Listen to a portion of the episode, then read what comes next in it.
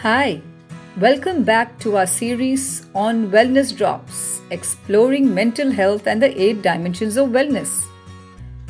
Today I'll be talking about social wellness. The symbol is three people with connected hands. When hands are connected with each other, what do they reflect? They reflect friendship, harmony, and networking. Social wellness is the ability to perform social roles effectively and comfortably but without harming others. It also is the ability to build healthy relationships based on interdependence, mutual trust, and respect. It includes being aware of the feelings of others here, we are not talking about our feelings and awareness of our feelings. We are talking about being aware and taking cognizance of the feelings of others, of people around us in our ecosystem. Whether we know them or not, it is irrelevant. We may come across people whom we know and whom we don't know as well.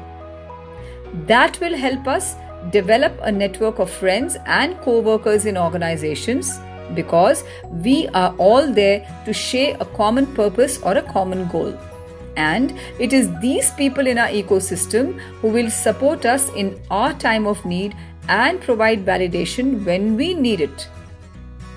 It also refers to the ability to interact with people around us. It involves using not only good communication skills but also having meaningful relationships respecting yourself and others as well. It also refers with creating a support system that includes not only our family members and friends but also our colleagues and maybe superiors in the organizations that we are working for. Social wellness primarily follows certain tenets. It is to do with the contribution to the common welfare of the community we are dwelling in. It also deals with living in harmony with not only ourselves but also with others, which means those around us and our environment rather than living in conflict. Also, do not feel bad about seeking help and support of the people in your social circle. When you are in a situation or where you are stuck and you don't know what to do, and you want a helping hand or a shoulder to cry on, it is perfectly okay to seek help of the people around you, regardless of who they are. What is important is that you should feel comfortable with them.